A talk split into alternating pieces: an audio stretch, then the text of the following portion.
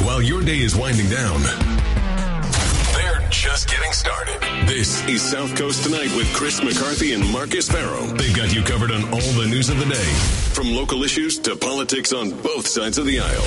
This is the place where the movers and shakers come to be heard, to listen, and where they're held accountable. This is South Coast Tonight on WBSM.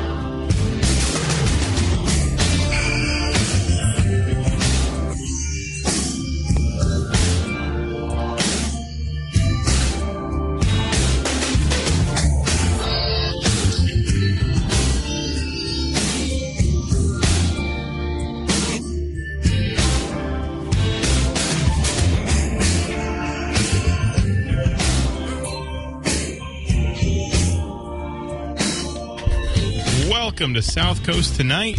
I'm Marcus. 508 996 0500 is how you can join me this evening.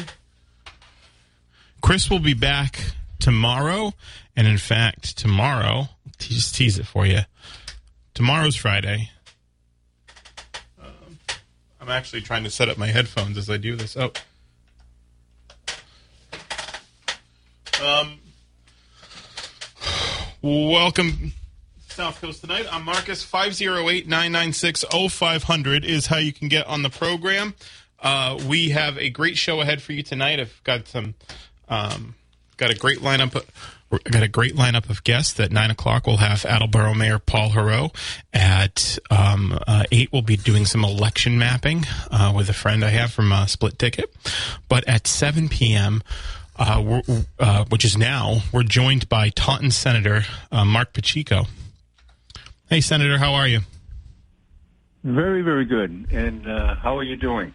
I'm well, thanks. Um, so I think most people down here are familiar uh, with who you are. You've been the senator in um, the, I believe it's the first Bristol and Plymouth district uh, for about 30 or so years now, and before that you were a state rep. But just in case we have some people in the audience who aren't familiar with you, uh, why don't you introduce yourself?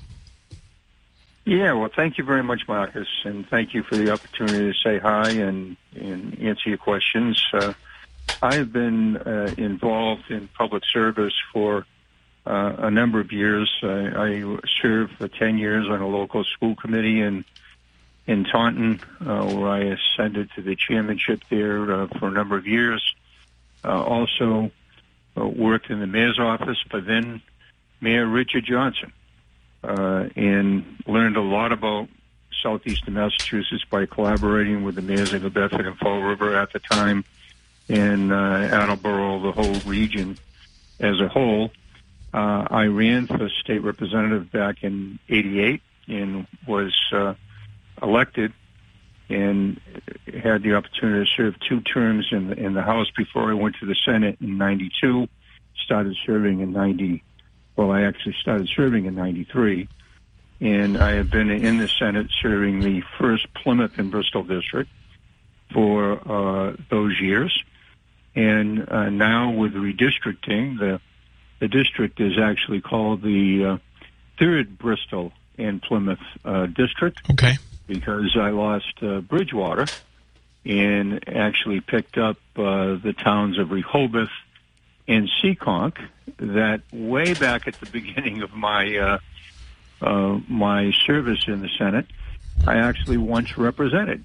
So it's it's interesting how things uh, just uh, uh, actually come back to to where they were in terms of the some of the district that I had represented. But of course, when I look at service in the district I have or, or hopefully will have, uh, I always look at southeastern Massachusetts uh, together as one region of the uh, of the state, uh, an area that is uh, seen both its uh, good and bad times. I can remember double-digit unemployment rates here a number of years ago, and Yeah. so we've come a long way.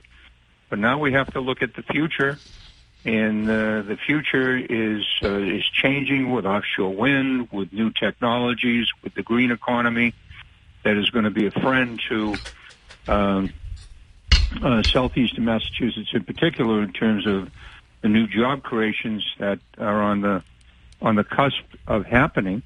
And so, uh, I'm proud to represent this area.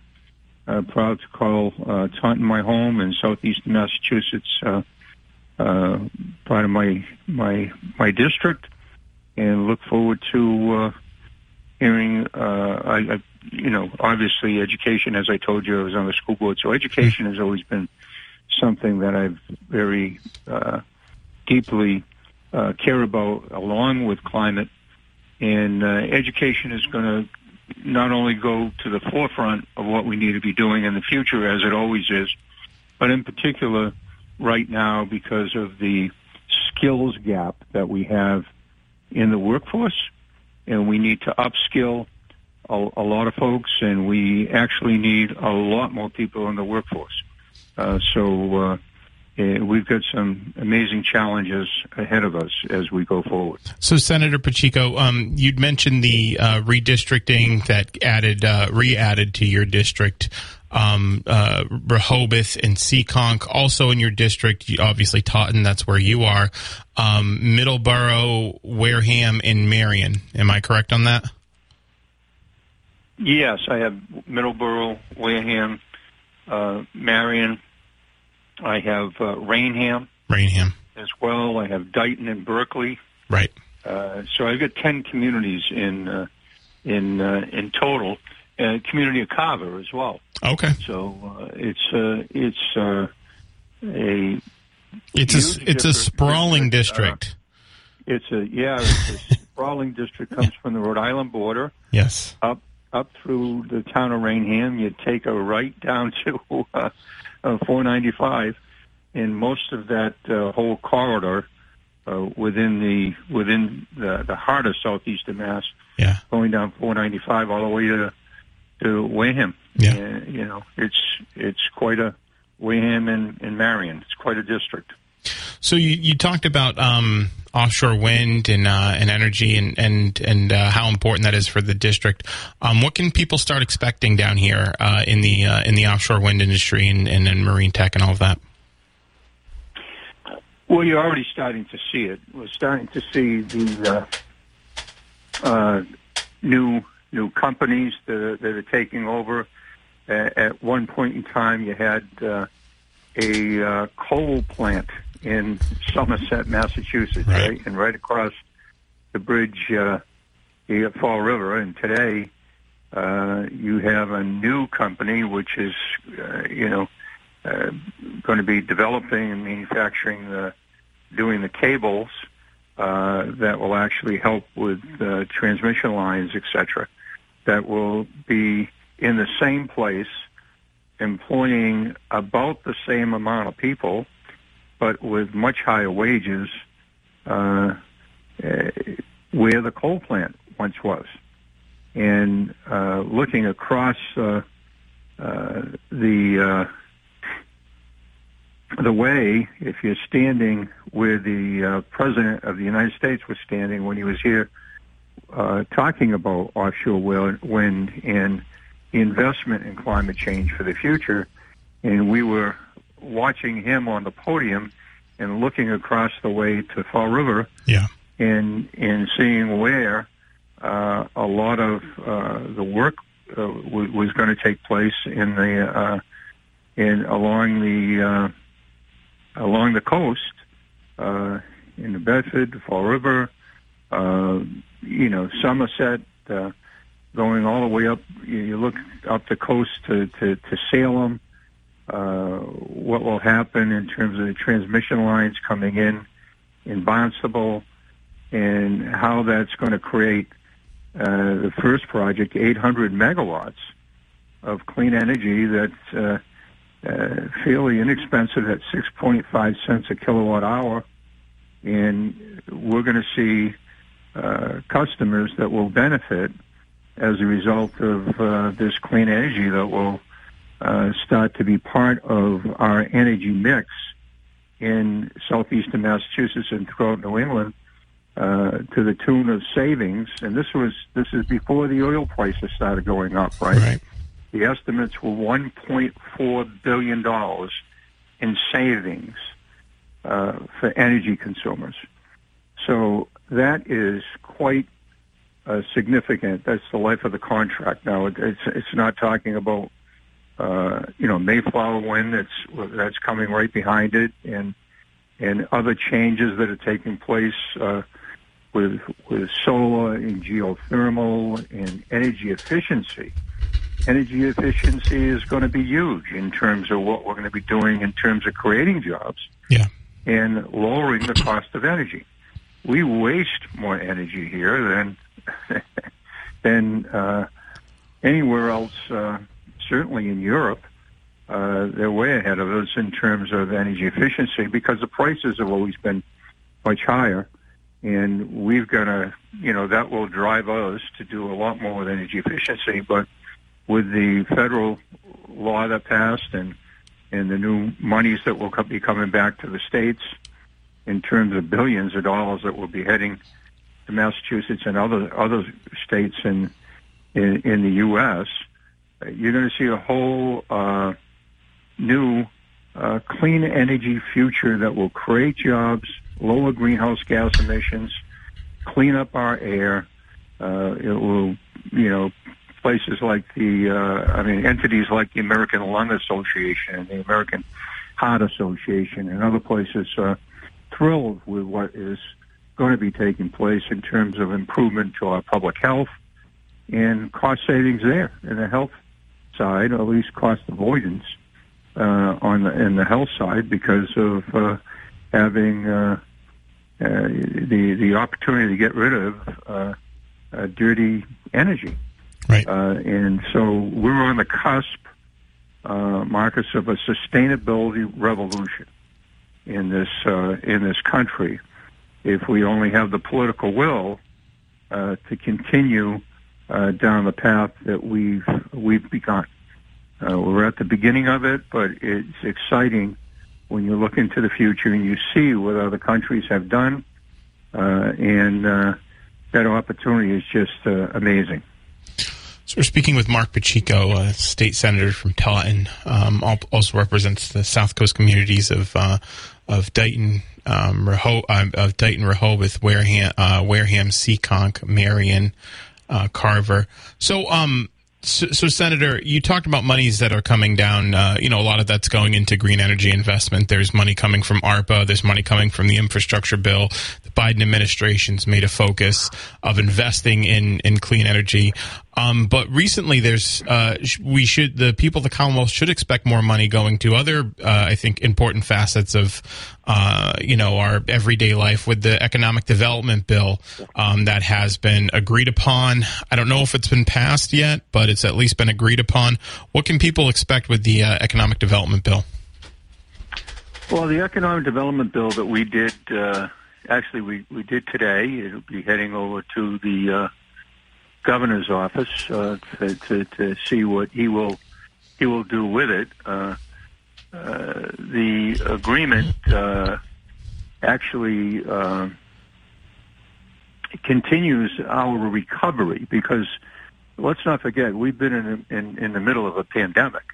Right. And the pandemic is still very much a part of what is taking place. There are still people that are getting COVID, still people who are going to the hospital, and there's still people, uh, you know, once in a while that uh, are passing away. I've got a good friend who I talked with his uh, his son today, who's in the hospital and uh, had COVID, and and he is uh, he's in critical uh, condition.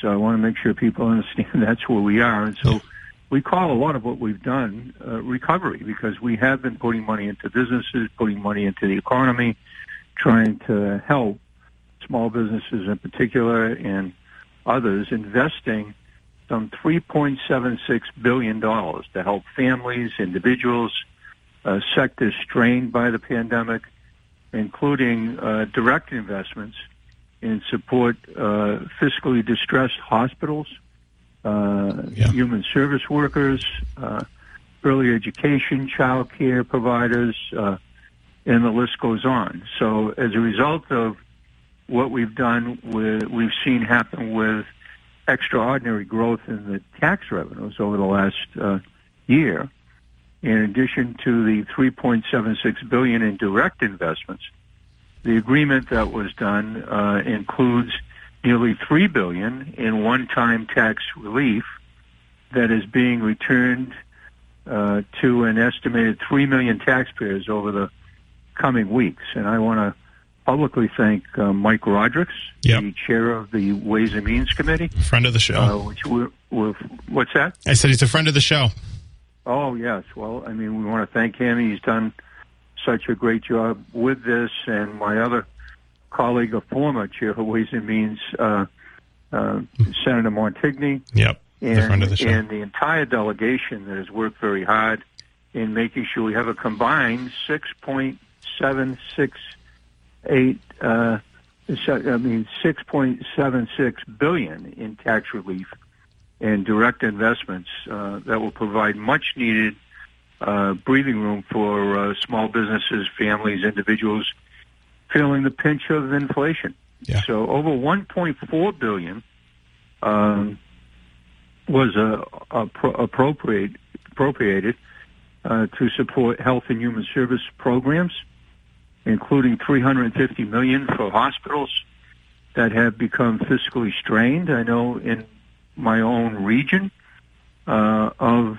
southeastern Massachusetts, if you look at the city of Taunton, for example, we have a disproportionate uh, share hospital, which means, uh, you know, the economic hardship here, uh, you know, comparatively is uh, is strained compared to some of the you know, Boston Metro, uh, you know, entities. And so there's money that they will be receiving as well as some other hospitals in southeastern Massachusetts to help them out. Uh, the rates of trying to find human service workers, you know, mental health workers, uh, uh, you know, providers is very, very difficult. And there's 225 million in this package, uh, uh, for that. The continuation in response to COVID-19, some 200 million there. Nursing home facilities and rest homes. You're starting to see some of these facilities actually go out of business because yeah. they just can't afford to uh, stay in uh, the business at the rates that were there. Right. So there's a little less than 200 million that will be heading in their direction. Community health centers uh, are assisted here. Uh, we also have uh, a lot of uh, resources uh, relative to uh, protecting uh, areas across the Commonwealth related to trauma because of you know gun violence, and we, we, we luckily don't have as much of it here in in in in the southeast, but we've had our share, and in the metropolitan regions uh, in the uh, Commonwealth, uh, we've seen uh, increased uh, violence that has taken place here and there, and and there's a, a cost relative to health care and trauma as a result of it. Uh, we've had grant programs to support uh, school safety infrastructure improvements. Uh, we've we have uh, 20 million to to bridge impending uh, federal cuts to victims of crime uh, program and and maintain critical victim service programs, which is extremely important. Uh, we have uh, resources that have been appropriated for uh, implementation and support for the Clean Energy and Climate Resiliency Initiative that we were talking about uh, uh, a few moments ago. Uh, in terms of looking at investments in the port infrastructure, which will be very, very important to us uh, in the southeast uh, uh, region.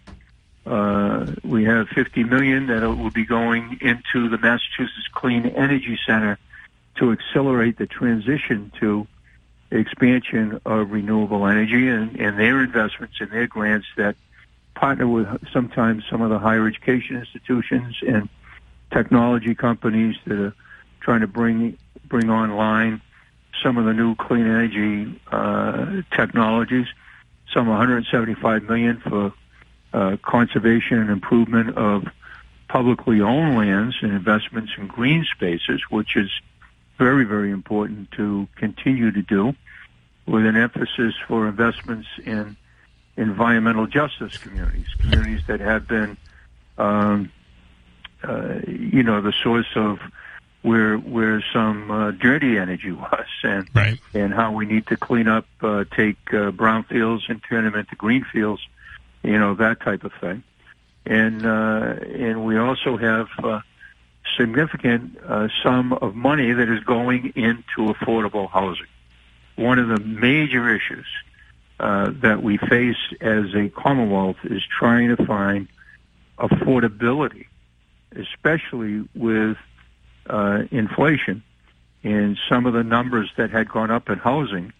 Uh, and uh, and the, at the peak, it was very difficult. I mean, it's just unbelievable. We'll look at some of the numbers with some of these uh, housing units were being sold for, and of course the affordability of uh, of rent and and and all of that. So we're we're putting in a significant sum of, of money, over three hundred four point five million dollars, to support and boost housing production, including a hundred million for the Commonwealth Builder Program to support the production uh, of for sale below market housing to expand home ownership opportunities for uh, uh, for first time home buyers and uh, socially disadvantaged individuals in communities disproportionately impacted by the 2019 uh, coronavirus, uh, you know, pandemic. Right.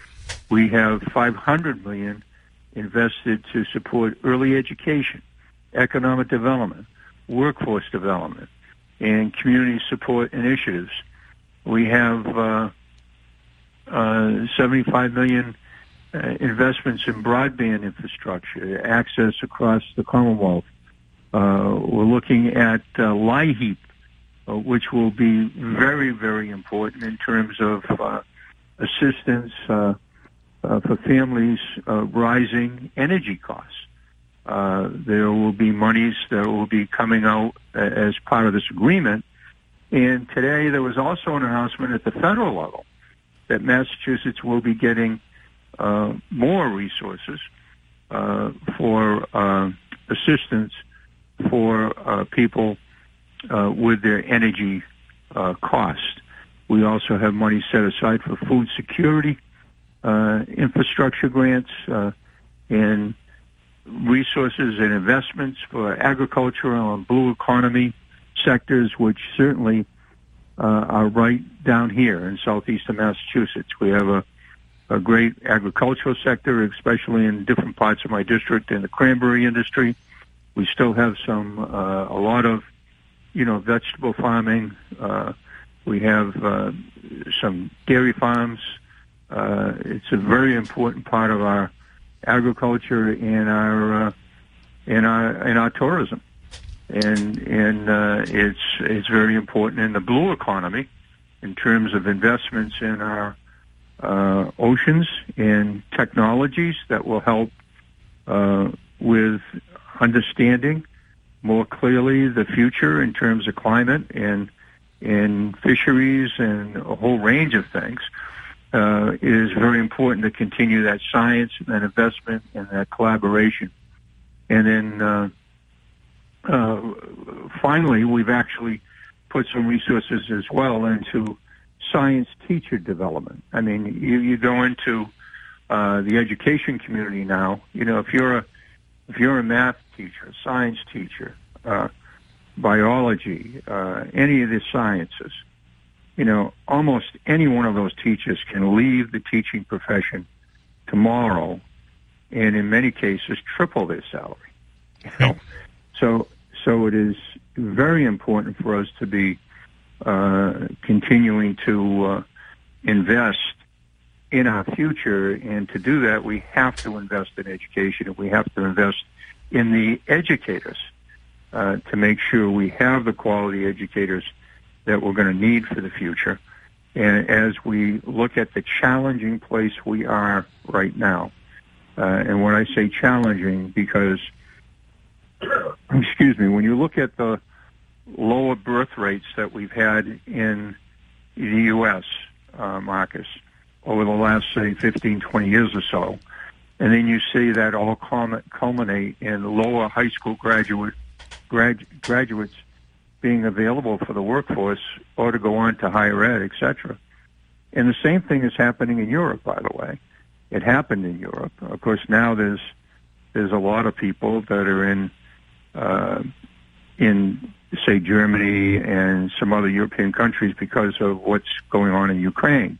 Right. But the population numbers are really impacting our economy. There's not a small business that I know of, a retail company that I know of, a farm that I know of, uh, and, and, and it's happening in the public sector as well for certain uh, positions where you know people can find the people they need. It's very difficult uh, in, in a in a time when we have a 3.5 percent unemployment rate. Uh, you know, nationally, it's at a 50-year low, and then we have some of the lowest numbers of people graduating high school. Right. Right. Uh, yeah. That's why it's going to be so important as we look at what's happening with the pandemic as well. We've lost a lot of people from the workforce that have passed away. And then there's a lot of baby boomers and people that were a little older that could retire that did, especially yeah. if they're in retail or hospitality they, they, they get out of the workforce. So that's why we need our federal legislation, our federal legislators rather, to get passed a legal immigration bill. Yeah. Because we need to have, uh, we need to have uh, a workforce to implement this vision we have right. for a 21st century uh, you know, clean energy economy. You know, you know, and actually, we also need to take care of the people that are retiring, and and we need to make sure we have a vibrant healthcare system. And you can't do that if you can't find lab techs. you, you, know, actually, I actually had uh, Congressman Keating on uh, a few weeks ago, and he had said the same thing that he had met with um, a couple of senators. Uh, can't remember which ones, but he met with a couple of senators, and they they had all shared the same concern that you know they have uh, they have a lot of positions available, they have the workforce available available, but they don't have the um, the actual workers to do it, and uh, some comprehensive immigration reform would would do a lot to fill those positions in a way that's um, legal and could you know help move the economy, uh, you know, the, their respective economies, state economies forward. Um, but Senator, I wanted to ask you a question. Uh, you um, you do have a chairmanship in the Senate. You are you are chair of the uh, Joint uh, Committee on Oversight. Um, can yeah, you tell? Serve there uh, with with Representative Cabral. Right, that's my on the House side on that committee, and we we work very well together. We collaborate all the time. We and we co-chair the Portuguese American Caucus in the in the legislature as well. So, can you tell us about some of the work that that joint committee does that you do with Rep. Cabral? Oh, there's a whole range of things. Just uh, you know, anything to do with procurement, anything to do with. Uh, uh, there's been a lot of local bills that have come through as well uh, that have come through, and we have uh, we have dealt with you know communities. We we had worked uh, with the committee on long-term uh, uh, bonding as well. Uh, we both have not only has Representative Cabral chaired the committee, but we both have had memberships on on that committee. Just recently, we we had legislation that came out of a committee that dealt with uh, uh, the veterans' homes. I saw that, yeah you know, we had the Holyoke, uh, Holyoke, uh, Veterans Home, getting that redone. Uh, but we realized that, uh, we needed not only to do something out in Western Mass, but we were looking at where veterans lived in the Commonwealth, and believe it or not, you know, a lot of the veterans live south of Quincy. Right. And they live Cape and the Islands. So they're here in southeastern Mass. And for some supplemental housing, and hopefully some of this housing money were appropriated, some of that can also go to complement the 200 million that we put aside to create some veterans housing. Uh, you know, so that we can help stabilize some of the uh, vulnerable uh, veterans that are here that really, you know, can't afford uh, uh, some of the housing uh, opportunities that they fought for, literally fought for. You know. Yeah. So, right. Yeah. so, you know, we've been uh, we've been working together on a whole range of issues like that. So, Senator, I appreciate you coming on. Um, before I let you go, where can people go to learn more about the, the work that you're doing? I know you, you are running for reelection uh, as well, so maybe learn more about your Well, they campaign. can check. They can check on MARC Pacheco P A C H E C O com. Great. And they can go to uh, marcpacheco.com. And of course, Mark is spelled with a C, unlike Mark, Mark Montigny, spells his first name with a K. Right. Uh, but uh, yeah, marcpacheco.com. And we have a whole list of, you know, things there that I've worked on over the years that people uh, should uh, look at. And and uh, if anybody wants to get a hold of me, they call me at 508-880-MARC. Uh, so it's 508-880-6272 is my uh, is my uh, campaign office, and my district office is 508-822-3000.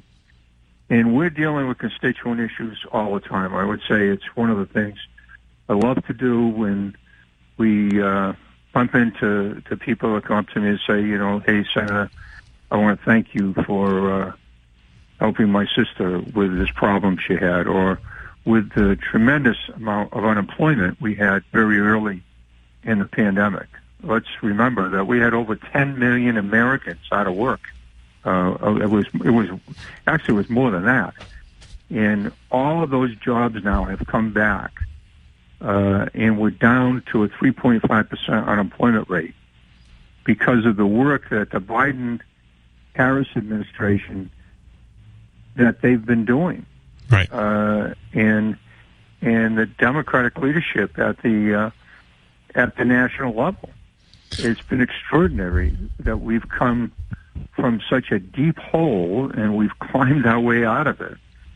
And at the same time, making sure that we not only took care of uh, the unique needs we've had during the pandemic, but we've also uh, helped out not only other places in our part of the world, but worldwide. We've been a, we've been a leader in terms of healthcare and getting us through this pandemic, and we are a leader again, uh, moving in the right direction uh, with a clean energy future.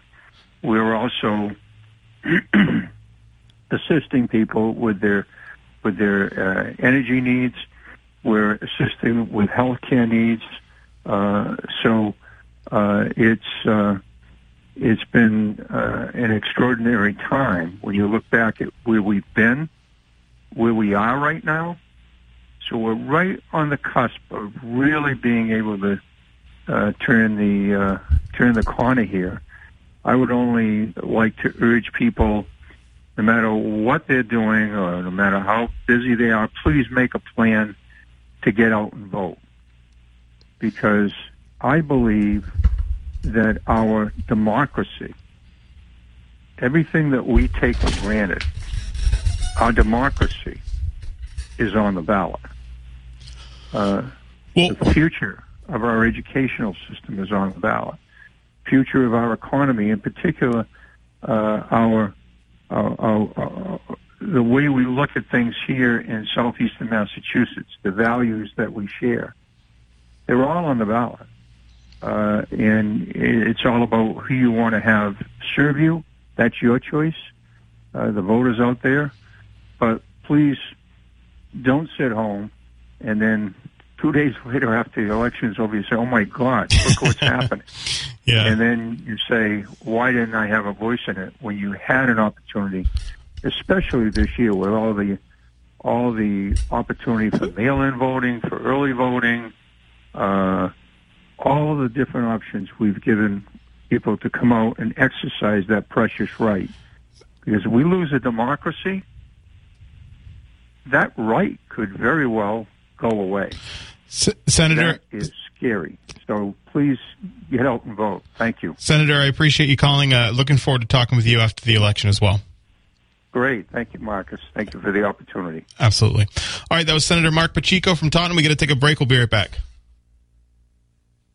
1420 WBSM. I'm Marcus. That was State Senator Marc Pacheco. Uh, certainly a lot of experience and uh, definitely um, a lot of information in that uh, in that interview. And I appreciate him coming on.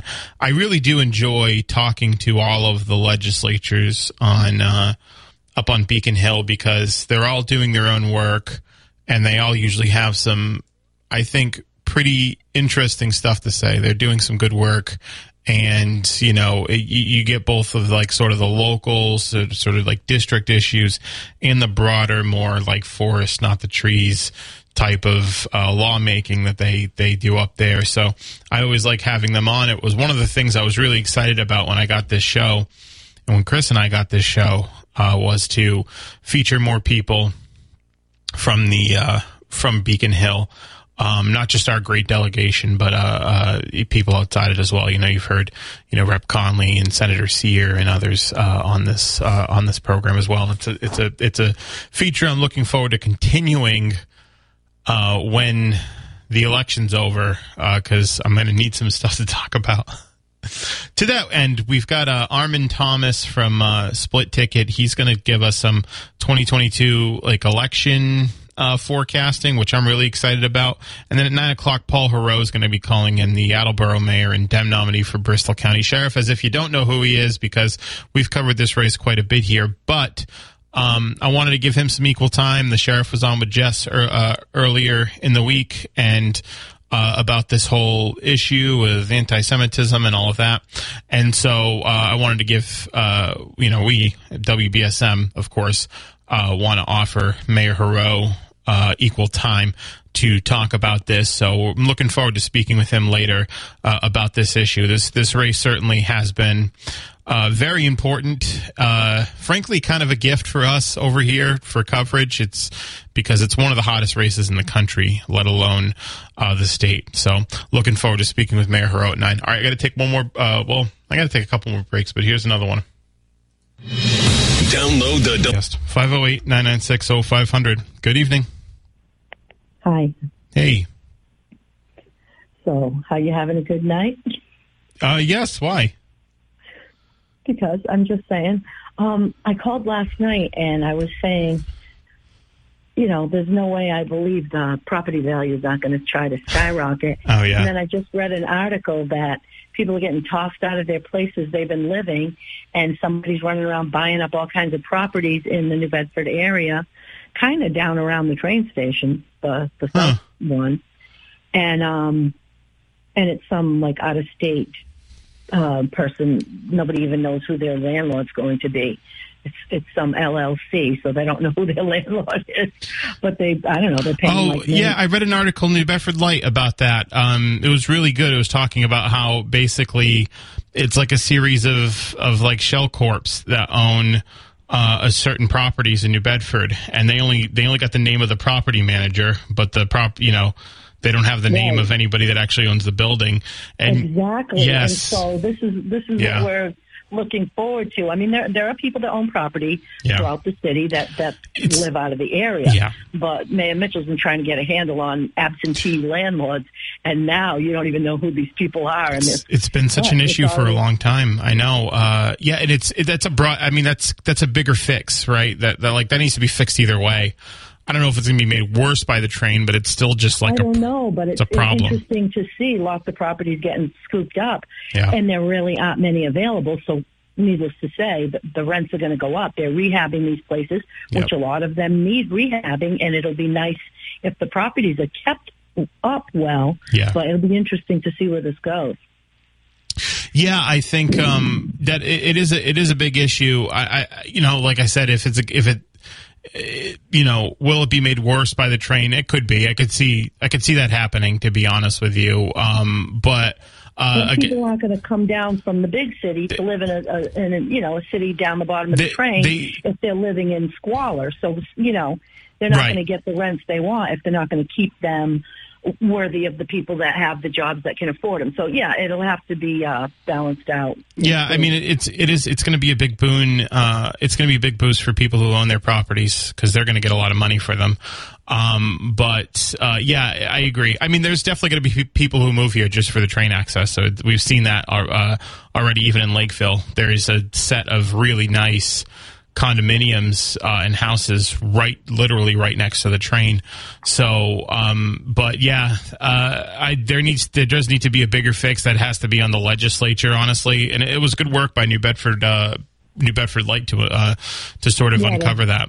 For sure. Yes, that's good to see. And and Lakeville has the lakes, but we've got the ocean, so I think we're a better draw. I, we're I agree. Twenty minutes further down the track, you know, down 100%. the track, but we've got some stuff over here. So, oh, yeah. we're much better. It's a much better draw. Yeah, you've got uh, you know, all the beaches that are closer and sort of like uh, closer to civilization than let's say Lakeville uh, is. So uh, no, I do I do think it's a I do think it's a better draw for sure. Hey, I got to take mm-hmm. this break, but thanks for the call. I appreciate it. Good night. And take a break. I'll be right back. Up the end of the the first hour. Again, we have Armin Thomas, who is an elections mapper. Uh, he's going to give us, um, you know, so we're going to do some forecasting on uh, what to expect in the uh, 2022 midterms. So stay tuned for that. And then, of course, we'll have Paul Heroux at 9 o'clock. Um, and uh, stay tuned and call in.